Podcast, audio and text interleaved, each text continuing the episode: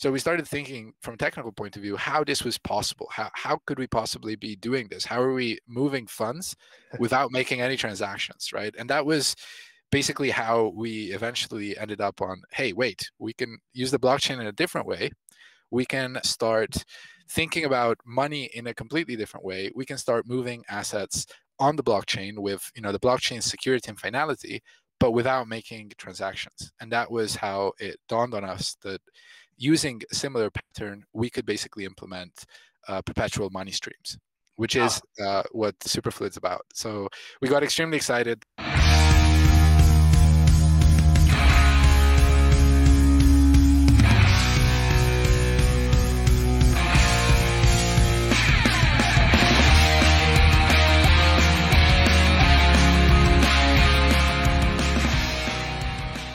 Welcome to Mission DeFi with Brad Nickel, where we explore projects in decentralized finance that are innovating and driving our mission of financial freedom forward. Thank you for listening.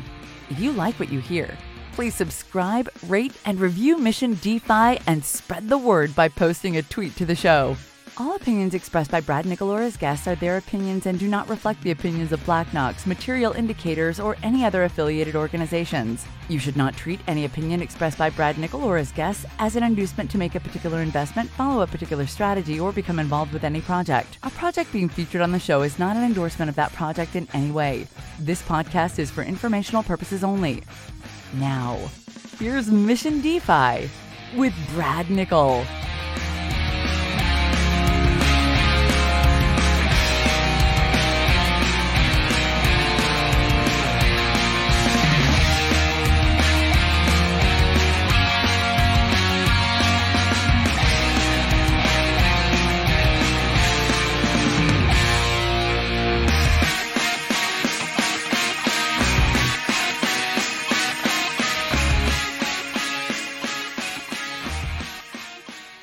I'm excited today to have Francesco Renzi joining the show from Superfluid. And I'm excited for a couple of things. I, I, think there's some really obvious problems that this project solves for crypto, ones that are actually very personal and near and dear to my company, trying to handle subscription payments.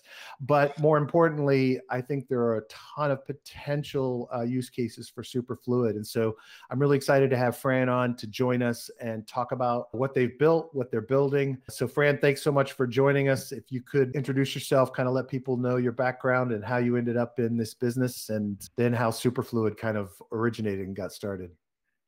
Yeah, sure. Thanks, uh, Brad, for inviting me. So, my name is Francesco. I'm uh, one of those people that has done uh, all sorts of different things before turning into crypto. So I've always had a passion for entrepreneurship, for tech. You know, I've always been kind of looking at uh, tech trends very, very keenly. But I don't, I have no technical background, right? So I didn't have a, a job in tech or anything of the sorts.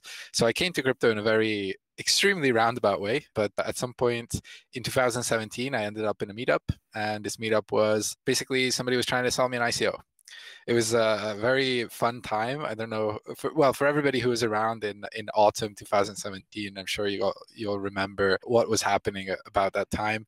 So I immediately was completely sucked into this. Like I I couldn't get enough of it. I dropped everything I was doing. I I dropped all my clients from my previous job and just immediately started, uh, you know, watching videos, reading stuff. At that point, I also started teaching myself to code just to have a, a, deeper understanding of what was going on and how I could, you know, use this completely new part of tech that I'd never heard of, and that was, uh, you know, seemingly going to change the world in the next two months. And then obviously the bear market start, started, so that kind of changed the the the time scale. It didn't change my conviction. I definitely stayed in uh, in crypto, never wavered on that, but it changed the time scale, right? So it was clear that it wasn't going to happen in the next three months because three months had passed, but it was definitely going to happen. So, taught, as I said, taught myself to code, kept working on that. I found myself an amazing person to work with who is currently our CTO.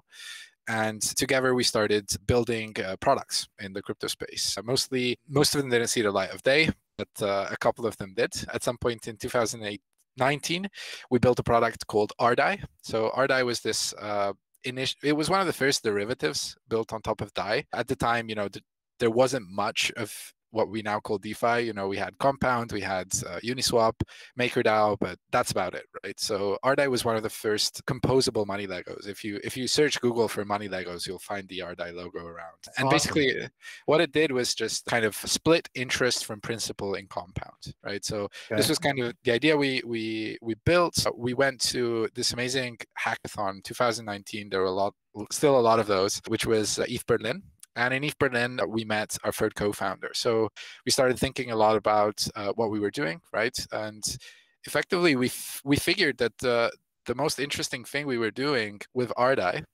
was uh, programmable interest streaming, right? So we would basically send interest from one account to another without uh, paying any gas. So we started thinking from a technical point of view how this was possible. How, how could we possibly be doing this? How are we moving funds without making any transactions, right? And that was basically how we eventually ended up on hey, wait, we can use the blockchain in a different way. We can start thinking about money in a completely different way. We can start moving assets on the blockchain with you know the blockchain security and finality but without making transactions and that was how it dawned on us that using a similar pattern, we could basically implement uh, perpetual money streams, which is uh, what Superfluid's about. So we got extremely excited. That was uh, 2019. You know, took a while for us to drop everything, finish Ardai because we just started it, right? So we wanted to finish it first, and then eventually, you know, create a startup and, and start working on, you know, getting this protocol out there and basically you know doing what we've what we've done so far which is basically build build out the protocol and put it into people's hands to see what they come up with Wow. Okay. So, first question I just have to ask is: Ardai still functioning out there? Are people still utilizing it in any way, or is it just kind hey, of like uh... it's immutable on the blockchain, right? Sure, so... of course. but I mean, is um, anybody actually using it, or did you guys just kind of? Like I think uh, people are still using it because it's very simple. You can basically right. uh, you put money in and you say who you want to get the interest, and it's a very simple way to make no loss donations. So nice. some people are still using it for donations. Oh, um, oh, that's awesome. Which is which is an interesting uh, you know use case to us. It, it, it was interesting, but it wasn't big enough, right? We wanted sure. to when we found Superfluid, we just said this is this is just something we have to work on, right? So yeah. so Ardai just kind of uh, fell fell a bit in the in the back there. But I think there's now a lot of other protocols that do similar things, so it's not so important for us to to work on. It. Yeah, makes sense. Yeah, there are other things that can do it. So, are you? I mean, in 2017, you'd never coded before. You had no tech background. Suddenly, you're teaching yourself to code, which you know there's a lot of folks out there right now that would figure like to figure out how to do that at least in solidity are you actively coding this project or is that not your role on the project no it's it's absolutely not my role in the project okay. Uh, okay. actually we you know we dedicate a lot of time to developer experience and building things for developers and i'm actually used internally as the the the That's tester brilliant. right so if if frank can run it then it's it's you know it's for i everyone. love it when it's simple enough that's exactly. brilliant that's great exactly well but, and uh, understanding uh, how code works is a critical exactly factor exactly. in working with devs anyway right um, and exactly. building tech products um, that's i have never been someone that finally took the time to learn to code in the 26 years i've always said i want to learn how to code but i have studied enough coding to understand how it functions so when a when a developer tells me something couldn't be done in my past i'm able to actually climb into and find where it can be done so exactly. i think that's a really valuable skill and i love the fact that you're kind of the the guinea pig for make it simple enough so Fran can do it. That's great. Exactly. Exactly. That's and, awesome.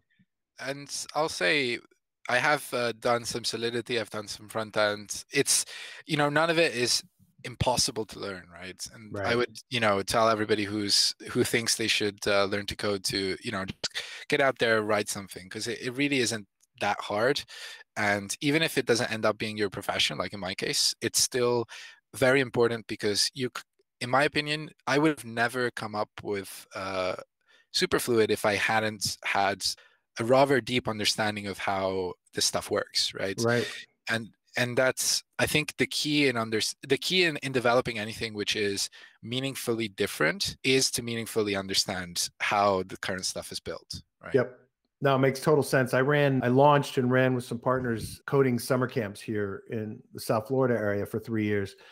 Um, I don't recommend running summer camps, but it, it, it, was a lot of fun because they were coding oriented, and and the reason I ran them was I felt like kids never didn't have to become expert coders or actually choose it as a profession, but if they didn't understand how it functioned, then then in the in the real world that they are going to face in the very near future, it's going to put them at a severe disadvantage, right? In whatever job they actually are doing in the world or or profession.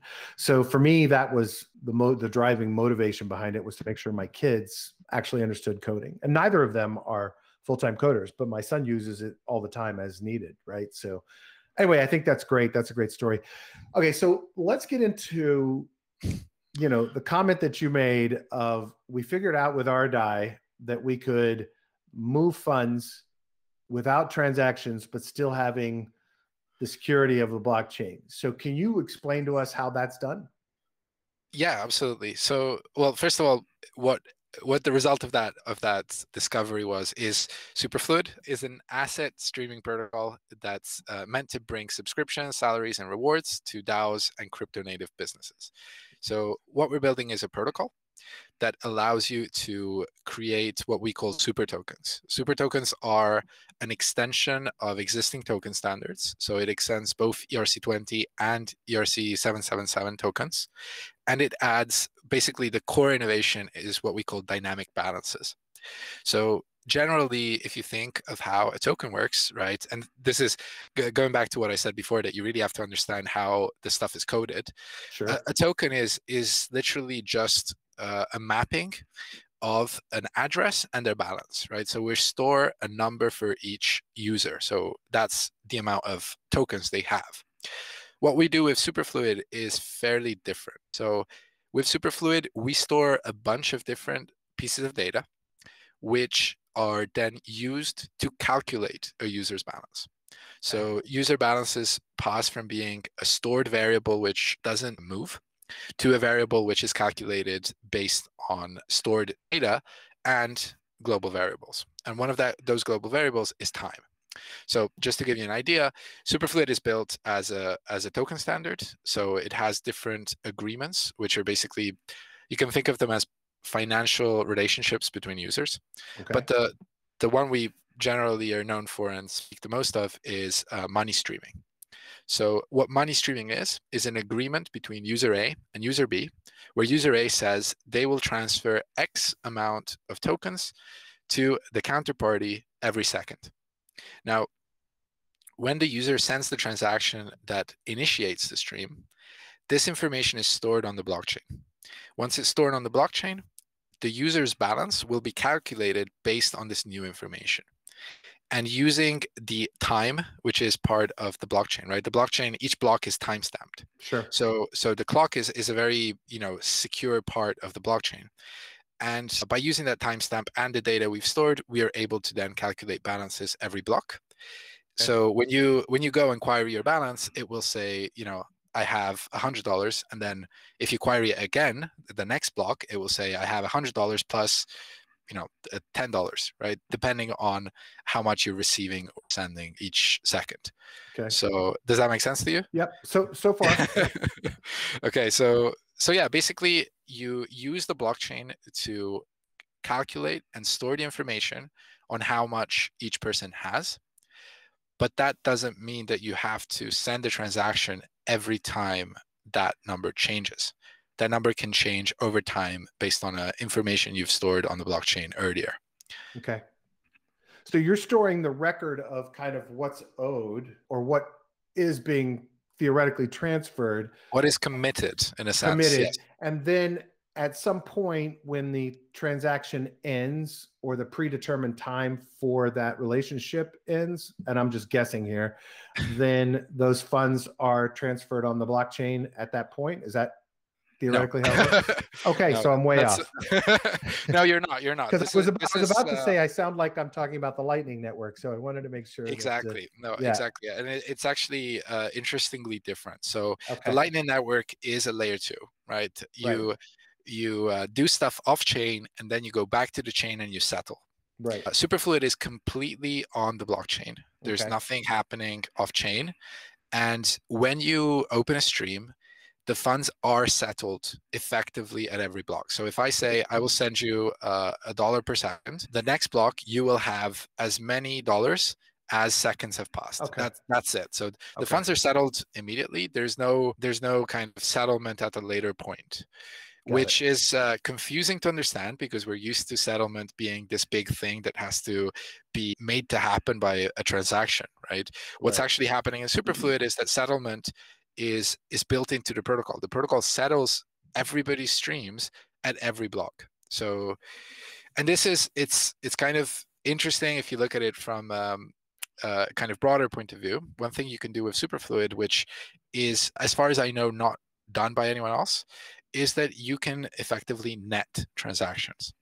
Hmm. So imagine you're sending me, you know, a thousand dollars uh, per month, right, for for some consulting I'm doing, and I'm then um, spending some of that money to pay for my rent, right?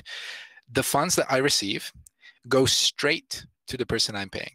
They don't even go through me because the incoming and outgoing flows are, are netted in real time. So we don't have to wait for the funds to arrive to my account and then I can send them. They're going at the same time every second. Okay, so the funds are transferred. Let me let me just make sure I grasp this. I'm not no sure worries. I do. So the funds the funds are tra- my relationship. You're I'm you're paying me a thousand bucks a month for consulting. Okay, and we have a what what do you call the relationship between uh, stream. us? A stream. Just a stream. Yeah. So we have a stream between us. We've agreed to this. I'm assuming we sign in our wallet a contract yep. that says I will do this, and then that thousand dollars starts streaming out based on an amount per second that's calculated exactly. over that month, however many seconds there are in a month, and and in real time, those transactions are happening per second and get settled on each block, and so the funds have been transferred to you incrementally up to the end of the 30 day period and you've already started to receive those funds. But what you're saying is is that you could have a relationship a, a stream with your landlord and yep. so because that stream obligates you to also pay x amount per second that rather than those funds going to you first they stream directly to the landlord because it knows that you're owed those funds it, it theoretically it does go through your account but okay. if you if you look at how the balance is changing your balance could stop moving so if okay. i'm sending you a thousand dollars and you're sending a thousand dollars to someone else your balance doesn't move because right. it, uh, those it's not uh, changing because it's going right out exactly so those okay. transactions net to zero and then the funds just move to the counterparty and this like it's very theoretical but if i put it into practice for you what it means is if uh, you as a consultant as a consultant have some bills that you're expecting to be paid at the 30th but you have to pay your salaries for your employees on the 25th right currently you you have a liquidity gap and you have to fix that right you right. you have to maybe take a loan to pay those salaries before your bills get paid now if everything is happening in real time at the same time. So uh, if your your customers are paying you while you pay your employees, all those funds are streamed in real time, and your gap becomes way smaller. Oh, that's, that's, brilliant. Do you see what I mean? Yeah, and that's absolutely. super important. That's why we say Superfluid is very capital efficient because wow. it allows you to run a very a very capital efficient business, which is something you know people don't generally think about but it's actually a huge problem. Like I think it's in the U.S. alone. I saw this uh, figure recently where you have 1.2 uh, trillion dollars in overdraft fees. And overdraft fees are effectively this, right? Why does the bank charge you an overdraft? They charge you an overdraft because your salary is getting to you later. You know, you, you get paid after you your bills are due, right? right? So if, if we can remove that, we can save a lot of people a lot of money. And that's, that's something phenomenal. very exciting. Wow. Okay. So, do you find that people have problems conceptually coping with this, even though it's an advantage for them? Because Absolutely. I can see that. Absolutely. I mean, it's it's moving from this transactions to kind of bandwidth based money, right, or flow rate based money. It's it's it's a very it's a very outwardly concept. What I'll say is most people eventually understand that streams are kind of uh, like this sounds crazy, but the way I see it, streams are how money should work, right? Because right. If you think about it, our relationships with businesses are not once a month. Like if um, if I subscribe to to your service, right, I'm not using it once a month. I'm using it continuously. And I just happen to pay you once a month because we're used to banks being inefficient, right? right. But relationship is continuous. So the payment should also be continuous. So on a kind of a psychological level, it's natural. From an accounting perspective, it's definitely a big shift and people will need some time to adjust. But you know, we're building tools to make that slightly easier, hopefully. Yeah, I, I mean, I think effectively Oh, there's so much here, dude. This is because I, I, I hadn't conceptually gone this far with with my research of you guys, and now now that I get that, it, it makes a huge difference. I mean, I immediately think of eliminating. I mean, obviously, you've, you've got to build a massive group of users, but on the business side, I was thinking about the entire in the United States capital advance market, right? So this is the idea of borrowing against future income on your credit card transactions or your potential bank deposits, which is usually would be the rates that they charge would be illegal for consumers, but for businesses it is not. And it runs essentially businesses out of business because they're charging ridiculous rates. They're taking a cut of income every month. And businesses can't ever dig out of it, but the people who are giving the advances have already been paid and made a fortune already, you know, in the first few months. Well, this kind of this kind of thing eliminates probably 90% of the short term if massively and scalely yeah, and, and adopted it, it, eliminates 90% of the short term debt problem for exactly and i'm just throwing out a made up number there but it really feels uh, like that's obviously the case. Yeah I, I would i wouldn't go so far as saying it eliminates that because that is is useful right? People take that because it's useful to them. I think what it does is it makes that cheaper. It makes the amounts people need to borrow much cheaper. And conversely it will make that more accessible right? So right. Uh, the, it, I w- I wouldn't say it eliminates that because that is useful. I hope it doesn't eliminate that, but I hope it makes that more accessible, useful, and hopefully you know people will need to borrow less and the fees well, they'll have to, to borrow, borrow less and, people will not be able to charge as much right? So absolutely. when when i know that the if, if i'm the capital advance company and i know that the potential market i'm going after has shrunk dramatically and the amounts to be funded have shrunk dramatically and now businesses are actually using it for marketing or to buy equipment or whatever then first of all my investments in them are are much more stable. I'm not only having people that are desperate coming to me, and I can't get away with charging as much because the competitiveness of the market has increased and the amount of people that need it and that are desperate for it has decreased. It's really fascinating. Yeah. So, uh, I mean, uh, I think there's a lot of opportunities when you bring, basically, when you bring cash flows on chain, right?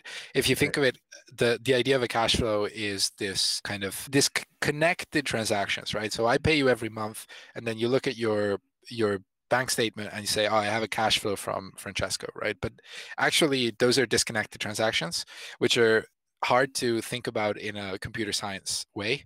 But if you look at Superfluid, it's a completely different paradigm because a flow is literally either on or off, right? So you're either getting paid every second or you're not getting paid every second.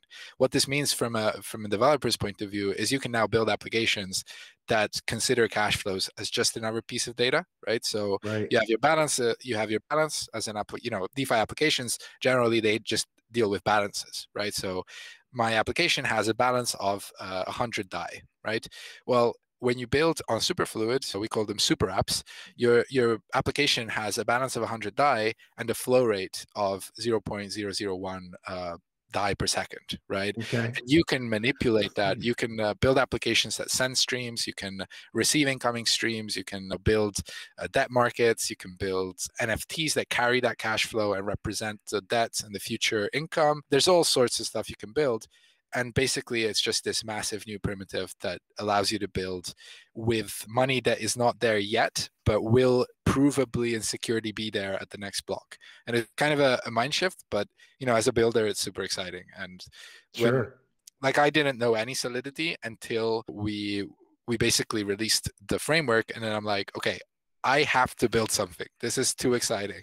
That's so I, I taught myself Solidity, and one of the actually my first Solidity uh, smart contract is still uh, in our repo, and people use it to build applications. So it's quite You That's know, it's, awesome. It's, it's, quite. That was more. I wasn't bragging. It's just to say it's pretty easy to use. Yeah, yeah, I get it. That makes sense. When I when I enter into a stream with someone else, are the funds that I have committed to that stream over a longer period of time in some way locked, or is it just an assumption that those will those will be available? If I happen to pull out those funds, then the stream stops, and then the developers would obviously lock access to whatever I was accessing because of that, right? Exactly, exactly. This the protocol really. So when designing a protocol, I, you know, I the fact that I read so much in the last four years kind of helped me design this uh, properly. And we designed it with as much creative surface as possible. So the protocol isn't tied to any use case. And that's, okay. in my opinion, that's very important to enable, you know, builders to build and us to build the protocol. And as a result, the protocol makes no assumptions on the user actually having any amount of funds, which is also one of the reasons it scales very well because you can have a million incoming streams and the the protocol doesn't care if any of those users doesn't have funds. It doesn't need to check. That's completely removed from the protocol, and that enables the protocol to to scale and users to to basically use this without too many afterthoughts. If that makes sense. Yeah, yeah, it makes makes complete sense, and I, I think that that simplification of it obviously makes it able to scale better and and and perform yeah. better. Do you envision people? So we've talked about kind of per month, right? But I think also you're the shifting of people the, the, the, thought processes start to shift right? You start to think oh well wait a minute this isn't really per month. If i can do this per second then maybe there are shorter time frame things i can do with this protocol right? Like do you envision people utilizing it for particular things on demand right? So not like a tipping protocol but i mean something where it's like okay can they do a short term two hour stream of something they want to utilize right? And they engage with that. Does that even make sense with what you guys have built for something like that to make it fluid and fast and easy for people to engage that way? So there's two things i'd say. First is that uh, it's not by month that's correct. But i would say that by month is is kind of something we in the crypto space we should forget. Like i remember there's this major discussion with people still showing apy right?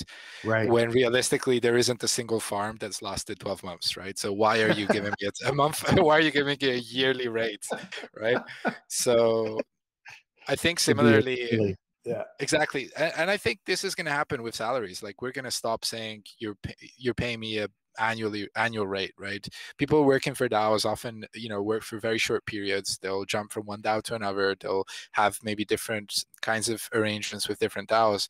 I think eventually we'll find a better way of describing how much we pay people. I think per second amounts are very hard to understand but there might be a, a better way. So i think we'll move away from the monthly. And when you move away from the monthly then yeah longer short term midterm they all kind of blend in together. Right. Making two hour streams, in my opinion, doesn't make sense because one of the main advantages of streams, well, there's there's two things that I'm very kind of excited about with streams. The first is that it removes interactions, which means as a business, I pay my employee, that's one transaction. And then until I fire him, I never do another transaction, right? Removing those transactions, removing those interactions is uh, valuable, right? Because your time making those transactions is is uh, time that you could spend building something else. Sure. And if you're making if you're making a two hour stream, you have to open the stream, close the stream. That's two transactions. While you could realistically just make a transfer at the end of those two hours, right? right. Because the other big thing that happens with streams is the reduction in trust. So let me explain what this means. If um, if you're providing a service, let's go back to employment because it's something uh, most people uh, can relate to very well, right? So imagine I'm working for my employer, and you know I come from country, I'm I'm from Italy, and Italy has generally it's a terrible place to work. It's a terrible place to be an employee, and it's happened to me that my employer wouldn't pay me, right? Wow. But the moment I found out my employer wasn't going to pay me wasn't when I started working. It wasn't 15 days in. It was 30 days in, right? Right. I'd already worked a full month for my employer, and then he didn't pay me. Right. So that's basically how our uh, society is structured, right? We generally trust employers we trust the people we we know to to do what they say right but you know the same as it's happened to me i'm sure it's happened to a lot of people And there's a simple solution to that now, which is pay me every second I work for you. The moment you stop that stream, I will stop working. The moment I stop working, you can stop that stream, right? So it's a much fairer deal for the person working. And it also means I don't need to know who you are, right? I can now work for a company based in, I don't know, somewhere I don't, I wouldn't trust anyone, but it doesn't matter because they're paying me every second, right? Right. I can work, I can work for a, a bunch of dog avatars on Twitter because they're paying me every second. I don't need to know their names anymore, right? And that's generally the beauty of crypto, right? The smart contracts allow us to do this, these kinds of, um, you know, trustless transactions but now it's also available for things that are longer term and kind of uh, perpetual in a sense. So, you know, being able to reduce the need for trust in the provision of services is something that Superfluid enables very well, and I'm very excited about, but is less of a concern on the short time scale. If okay. I'm if I'm doing a two-hour consulting job, you know it's just two hours right? That's all right. i'm i'm spending on my side. I'm very likely to either get paid or never work with that person again. For some high stakes uh, use cases it might make sense but generally i think the longer the scale actually the more sense uh, superfluid makes. Yeah, I was thinking along the lines of, let's say, in the example of our company, Material Indicators, there are tools that we have that people don't need access to all day long every day right? Yeah. They, uh, once a week once a month they're going in to check and see if the trends are where they want to if they want to stay in their portfolio or not. And maybe they'll use it two or three times in a month i don't know. But so rather than charging those people a monthly fee or per second that i know they're going to i'm going to take over a course of a month just enabling a channel between us i'm talking in lightning terms again but you know having a stream between us that allows them to turn that on and off. But it almost sounds like, you know, I could just have them send me the crypto for it and not and then they have access for two hours and go on but i i was thinking about if you're building a system already utilizing superfluid where your monthly subscribers are paying you but you yep. still wanted to turn on a business model that allowed people to use it occasionally mm-hmm. since i'm already using your platform it'd be cool to have it both ways anyway it's it's definitely possible there's a, a bunch of different people who've uh, built uh, very cool hacks during hackathons where nice. for example they would pay for every second of a video they would pay for every second ah. of a skype call like this kind of stuff immediately captures people in people's imagination and i think it will be a bigger part of our life going forward uh, kind of paper paper second mentality but yeah, I, am personally more captivating with disrupting uh, trade finance, like you mentioned before, than kind of doing that kind of thing. One thing I'm quite excited about is people who work with time tracking, for example, ah, attorneys, uh, etc. Yeah, I think I think there there's uh, an interesting there's an interesting use case because it allows you to, in this case, you would trust the tri- time tracking software right? Sure. But by tracking that software, you can then have a much more fluid way of working where you you still get paid out every second but you only get paid out when you're working right and yeah. i can imagine in the future maybe having you know a DAO with hundreds of people that are being paid only when they clock in hours yeah. would be would be fascinating right? And for a DAO which has somehow a very bureaucratic way of making payments at the moment right? Like if you look at some DAOs they can only make payments if there's a coin, coin vote on chain right? Right. Like that's a lot of friction of to make course. a simple thing to make a simple payment right? So right. being able to enable that in a more seamless way and being able to expand what the future of work looks like is something quite exciting. Well it's interesting the legal example i, I worked for a legal tech firm in early in my career and there's a couple of things happening here that i think actually makes this even more valuable. The first is attorneys are horrible at collecting on their bills because they're afraid to piss off their clients. So having a stream with every client that is paying you in real time as you're working for those clients is a really brilliant thing. I think that has eh, incredible potential. And it also eliminates the fact that most clients feel like they're being billed for stuff beyond what they actually got in terms of time. And so I think there's also incredible value there in having that available and an integration with time tracking and other yeah. research tools, et cetera mean, that's really I think incredible. It, I think in general, paying for every second simply clears up a lot of uh, mess, right? Yeah. If you if you look at a lot of a lot of commercial contracts, employment contracts as well, but commercial contracts even more, there is so much of that which is literally just how to deal with delays and unpayment, right? If you don't pay me, you will pay extra fees, you know, uh, how to assess payment. Like imagine a commercial contract which has no payment terms. All right. it says is pay me X amount per second. That's it, right? Either party can close the contract anytime by either stopping the service or stopping the payment. Right. right. It completely removes all that the kind of messy part of, like you said, collecting payments or payments being late or you know needing to collect the payments or needing to renegotiate a payment. You know the payment's already been done, and the the parties are, are kind of always settled. Right. It's it's always clear that you've paid until this second. And that that kind of clarity can bring a lot of streamline to to business processes. Yeah no i i i think there's that's incredible potential. I, I do think people are conceptually just going to have to get through the idea of being paid by the second or calculating paying by the second. But obviously that can be shielded with interface. So uh, i think it i think it makes a, a ton of sense. When you how long have you guys been at superfluid? I mean something that where you had something that people could actually develop for it? It's been about a year. I think we, okay. we unveiled about a year ago. Uh, we were in testnet for most of that time, and we went live. I think it was March or April. But you know, it's still early days. People are still even the most basic use cases are still still need a lot of work. So there's a lot of room for builders to come in and and build new stuff. We've built a lot of proof of concepts internally that we never released, and we're hoping you know more people will jump in and build those big ideas like trade financing and you know uh, credit card kind of experiences which so far were simply not possible in crypto but that are now not only possible but also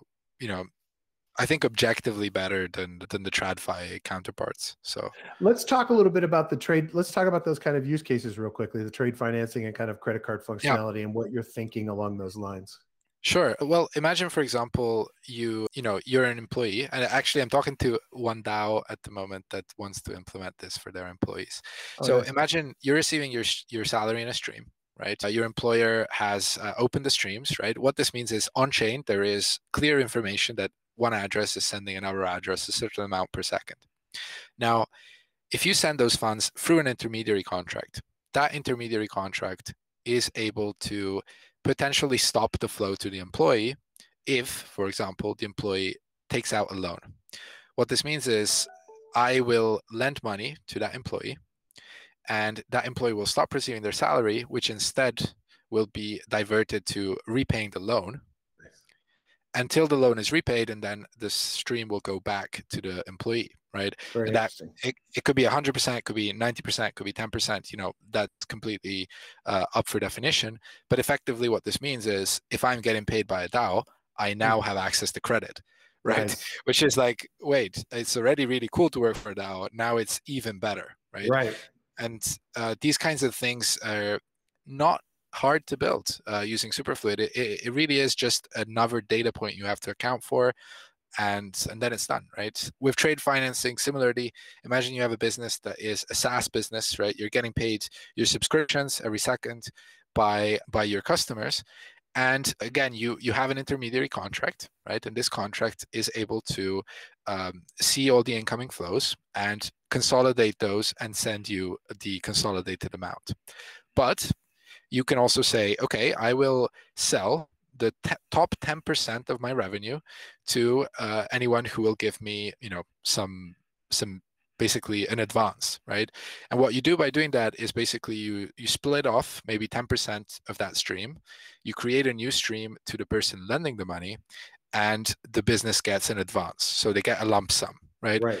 And what this means is as a even a small business as soon as you have some provable income you could potentially get access to trade financing. Well, if you look at the moment, before you get access to trade financing, you need to be a multi-million dollar company because no financial institution can be bothered to give you trade financing otherwise, right? Right. And that's that's the advantage of having transparent accounting, right? If you have transparent accounting, it's fairly easy to see what's true.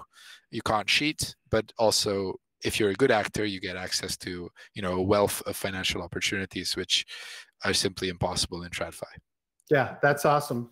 And I can certainly see all kinds of other models where not only is there they're lending against flows of income, but there are streams that are investment based, right? So someone who is an employee of a DAO or a freelancer for a DAO could automatically set up a stream to have 10% of everything going into, you know, stockpiling Ethereum or putting it into a vault or whatever whatever yeah. they desire. Yeah, that that's that's already happening. So recently we announced the MakerDAO. The MakerDAO growth team started using Superfluid to pay their salaries. Nice. And uh, what do you what do you think they're doing with it? Yeah, of course. so, they're brilliant. receiving uh, they're receiving DAI every second, and they are basically using a protocol called Ricochet. So that's Ricochet.exchange, okay. which basically is a DCA platform. So as they get paid every second, they're investing part of that to buy Ether, Bitcoin, more recently Maker, Matic, you know, they're onboarding a lot of different assets. So basically you can invest your salary as you get it completely automatically. And as you know, as the user of this, you know, obviously the business opens a stream, that's one transaction. You open a stream to Ricochet, and that's it right? There's two transactions, and the result of these two transactions is a perpetual buying ether, right? Which is something that you know simply you simply couldn't do before. I mean, mm. I guess with Coinbase in some kind of uh, centralized exchange, you maybe could automate stuff like this, but you couldn't do this in, in DeFi before. No, and and it's I think that the combination of potential plays and use cases here is a little mind-boggling. Must get a little painful at times to you, you got to stop yourself from going down 400 different tracks of potential use cases and businesses for this thing and focus no, on superfluid instead of going off to run and start another startup. Uh, absolutely absolutely but it's it's good we have hackathons because they give us you know opportunities to both see what the community comes up with and also sometimes some of us in the team would participate and build and build a proof of concept. Nice. it's ultimately we're, we're builders you know we, we we have fun building stuff and we we want to explore what's possible. It, anyway there's a wealth of ideas out there uh, around what you can build with superfluid. As you mentioned there's a lot of models. If you're you know if anybody in the audience is thinking of anything you could build in defi i think the simplest way is just think of what exists and now think what would that look like with perpetually incoming funds right? How could you rebuild uniswap if you had streams? How could you rebuild uh, dydx if you had streams? How could you rebuild i don't know uh, balancer right how could you rebuild compound right all of these can be rebuilt with this real-time component so you could uh, take out loans in a stream you could you know enter leverage positions in a stream you could exchange in a stream and on top of this, you can do all those things we haven't been able to do so far. So nice. SaaS models, trade financing, salary payments, recurring payments, you know, debt repayment. So just going back to the credit card example you said before, how this could work is I simply, you know, send a stream of $100 per month to an account, some sort of uh, company, and that company in exchange gives me $100 to spend maybe even on a debit card, right? If you want to connect to the real world. But I can spend those before I pay, right? So I can spend them on the first of the month, even though I'm sending the stream uh, over a month, right? And nice. what this means is, as a user, I have one interaction on chain where I'm committing $100. But as a result, I can spend $100 on the first of the month, right?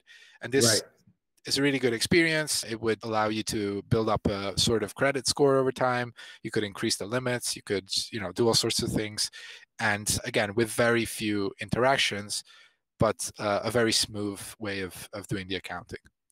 That's that's incredible. I've got I've got 20 ideas going in my head that I want to do right now. So and uh, yeah, I well, think it's go ahead there, I was just going to say there's a few, there's a lot of uh, people building on Superfluid, right? So Superfluid, we don't build uh, products. Uh, right. Uh, we build the protocol and we have a dashboard so people can get a feel of it. But ultimately, we want other people to build stuff on top of right. Superfluid. So there's a few people in our ecosystem that are building things that I think you specifically could use. So I'll, I'll uh, send you some links. Definitely, please do. That'd be great. In terms of so the project itself, are you a, a company or are you considering yourselves as a a DAO? How are you structured? We're currently a company. Okay. Yes. Okay. We're currently a company, uh, but we we definitely want to be community owned in the future. Okay. And and you you had backing from some private investors and some venture capital firms. Is there any thought to those folks potentially pooling funds to invest in startups building on Superfluid? Kind of how are you guys building and growing your ecosystem of developers and partners that are going to build on Superfluid? And are you finding that to be a difficult thing to do because people are so distracted with all the other mm-hmm. projects they want to build out in the world that they already thought of?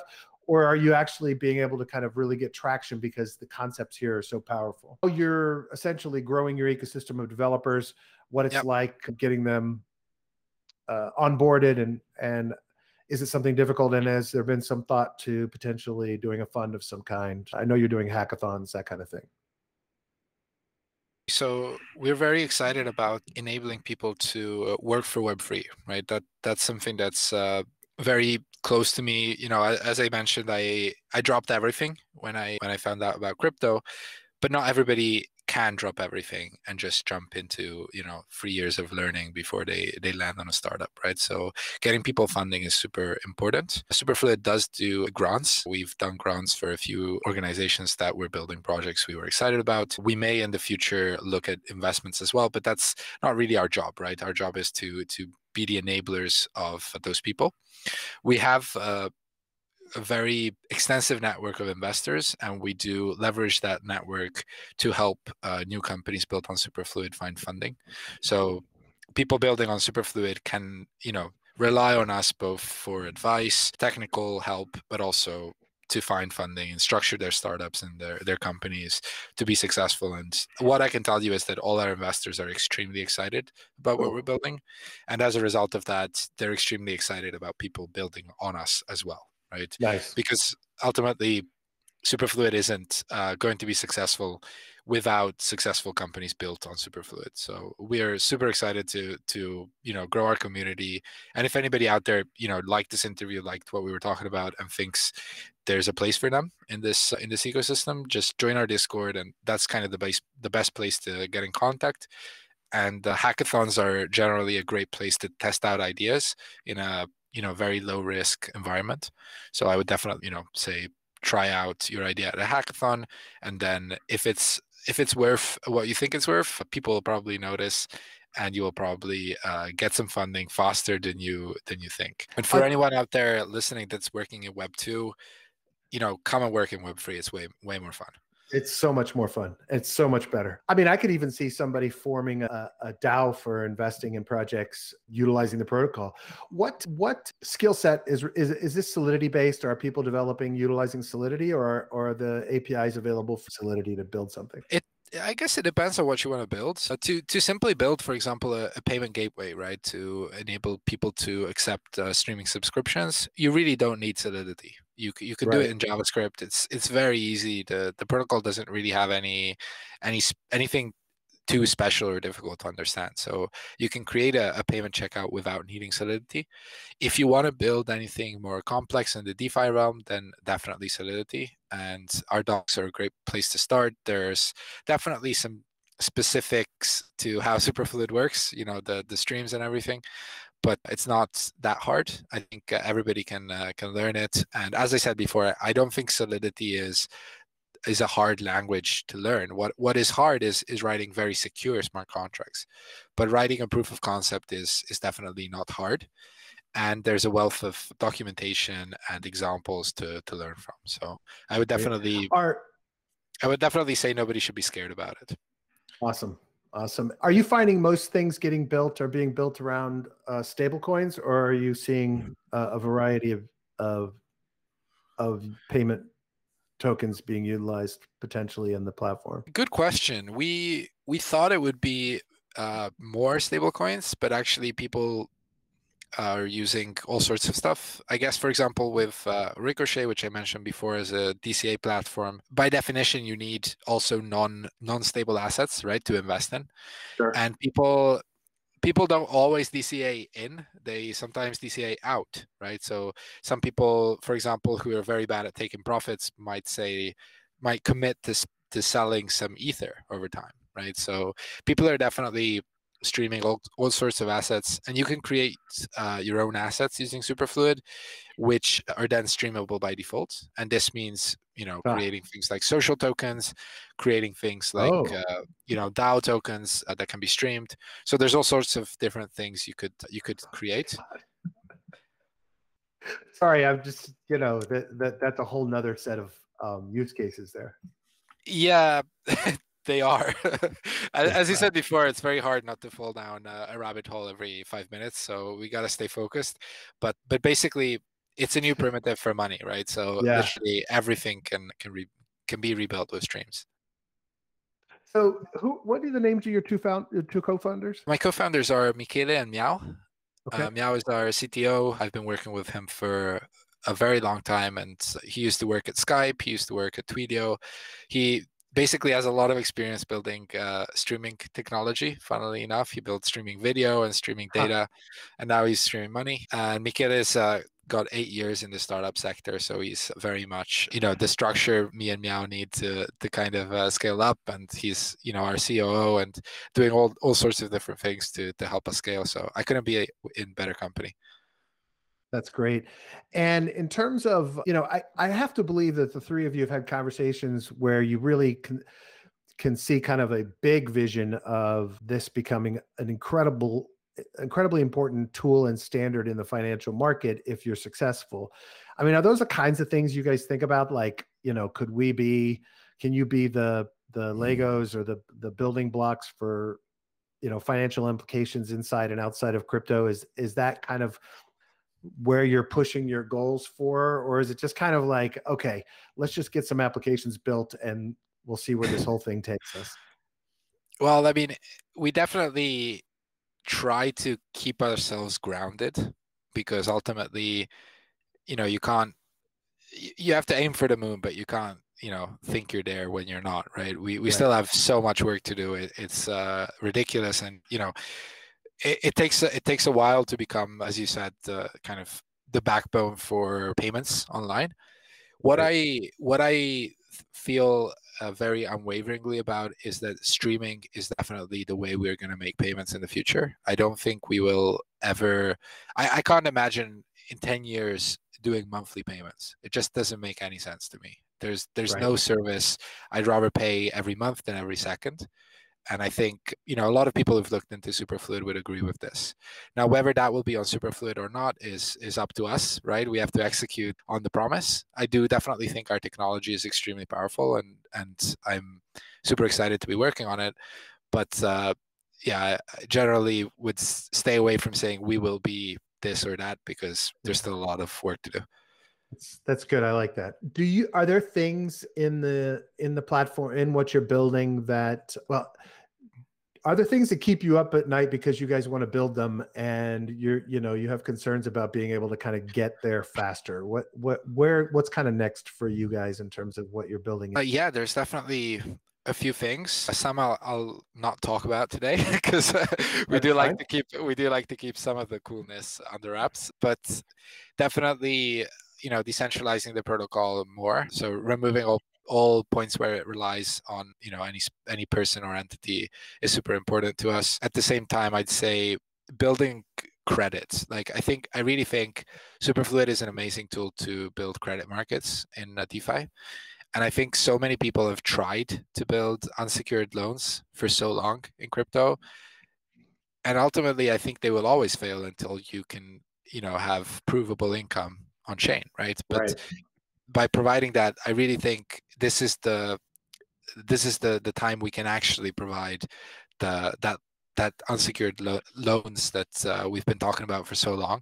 So I'm very excited about people working on that problem, and I think I think DAOs are going to be a much better place to work than traditional uh, Web two companies very soon because DAOs will be the first to adopt streaming payments. They'll be the first to adopt streaming salaries, and they'll probably be the first to adopt all sorts of other advantages that streaming salaries come with, like I was saying before, things like loans for employees based on, on cash flows are something that I've already I'm already speaking with some DAOs about, right? And we haven't even built it and they're already excited about using it. And that's something that's uh, not keeping me up at night, but it will keep me up until late at night working.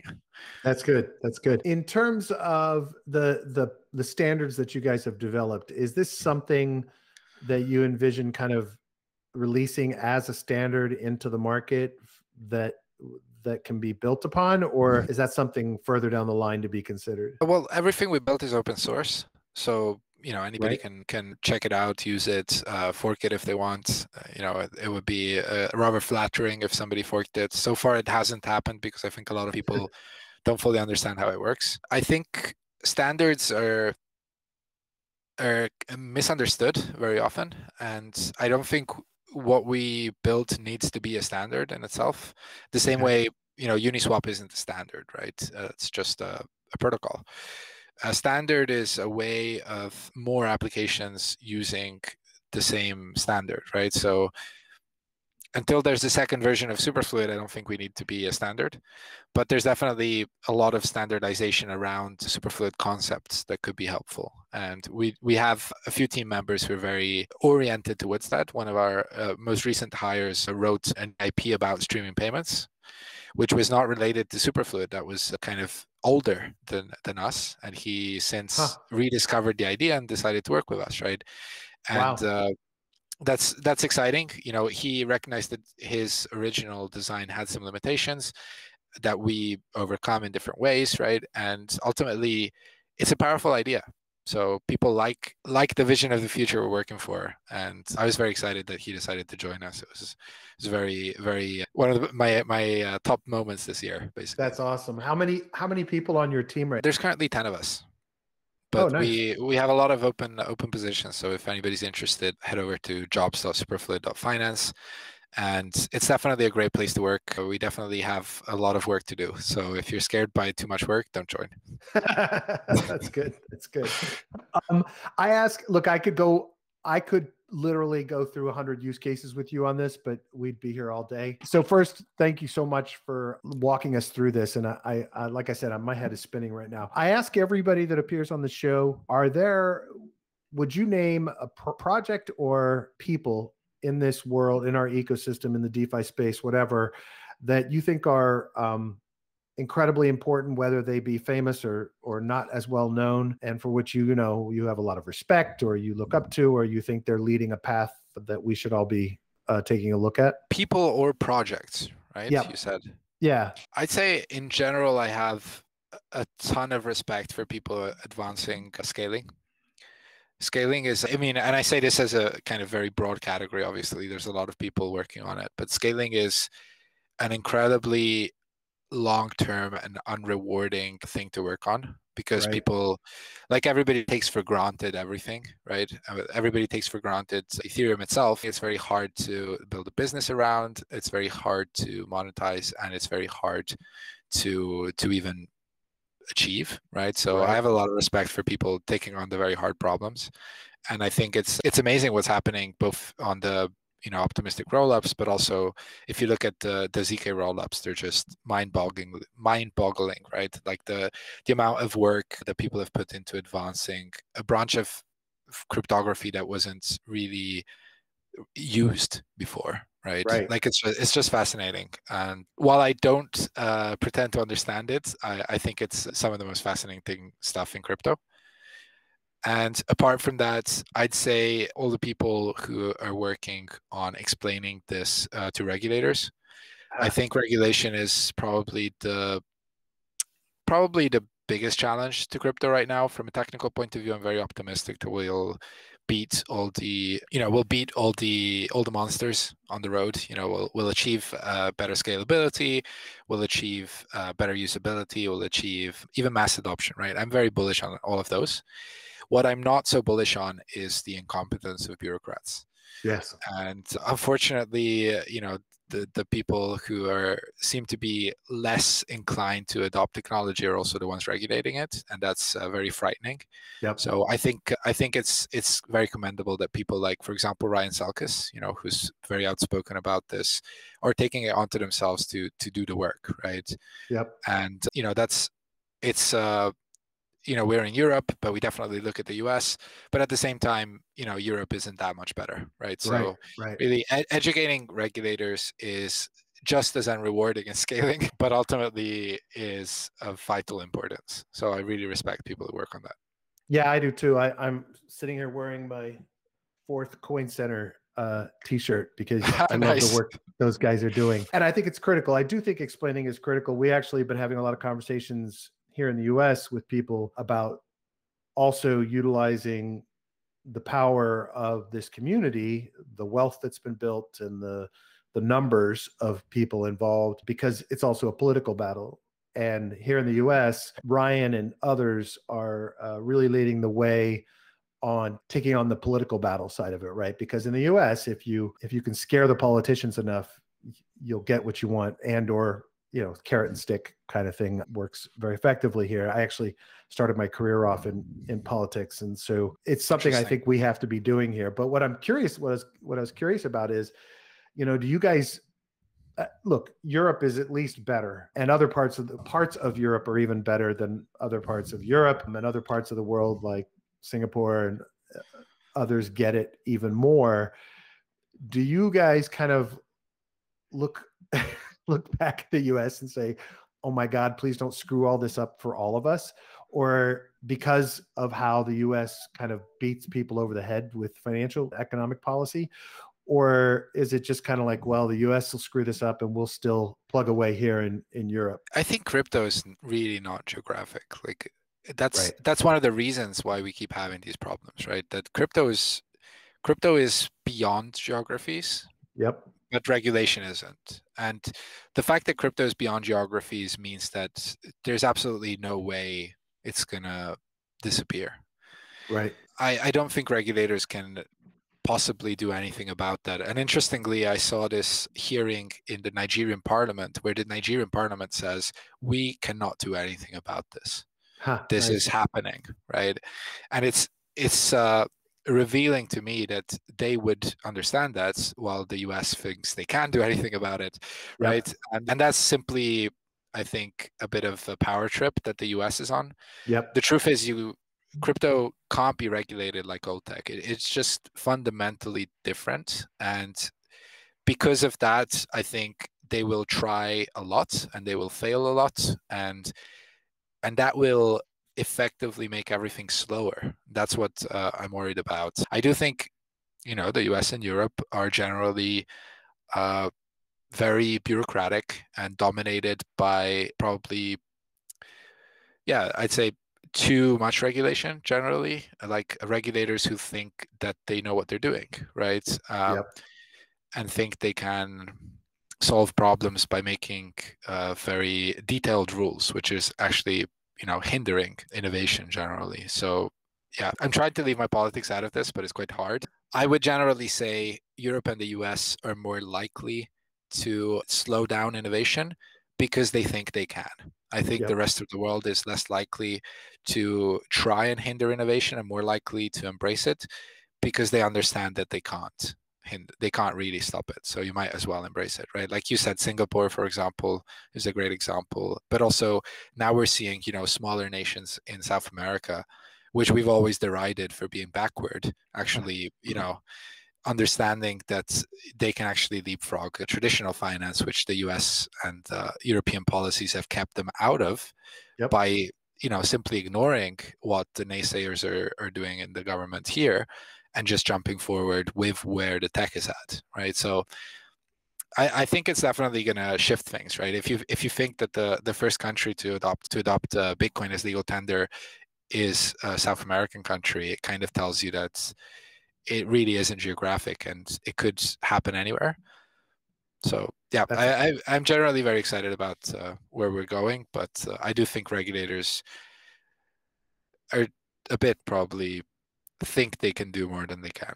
Yeah, I think you're right. And I think what, look, I think what the impact will be is they're going to go after the people who are not anonymous in order to try to scare those, the rest of the ecosystem. Um, and at the end of the day, all it'll do is make everything become anonymous. Right. And you're right. I don't, I actually don't know that they can stop it, nor I don't, I'm not even sure they can slow it down as much if that happens. But obviously, we would much prefer to have countries embrace it and regulators embrace it for what it is, which is something that can advance financial freedom significantly. So that's great. How should people get in touch? Twitter, website, you know, so they can find your Discord link, all that good stuff. What's the best way for people to reach out? Yeah, so I guess definitely Twitter. Twitter is where you you get all your superfluid news. So uh, superfluid underscore HQ. Okay. Our Discord is discord.superfluid.finance. And for all the builders in the house, go to our docs, which is docs.superfluid.finance. And there you can get started and send your first flow from a command line in about, I think, three lines of code. So pretty easy. Nice. And for anyone who wants to try Superfluid, uh, you can go to app.superfluid.finance and you can use it through testnets if you don't have any funds and you know quickly get a feel of what uh, money streaming is and yeah you can find me on on twitter as well. I'm at francesco renzi a. And i'm generally not tweeting as much as i should but looking around. That's great. Thank you so much for your time. I'm I, I, get excited about a lot of projects in DeFi, but I'm really excited about the potential of what you guys are building. And I definitely want to circle back with you as you launch new things and do new things, and new partners are launching new projects. If you have any projects that are utilizing Superfluid that you think I should talk to, I'd be happy to to meet them I, I and have them on the show. And I, I can assure you that coming out of this, I'm going to have my partners are going to be annoyed because I'm going to have 20 ideas that we need to develop right away. So I, I'm very excited about what you're building, Fran, and I wish you all much success. Thanks, man.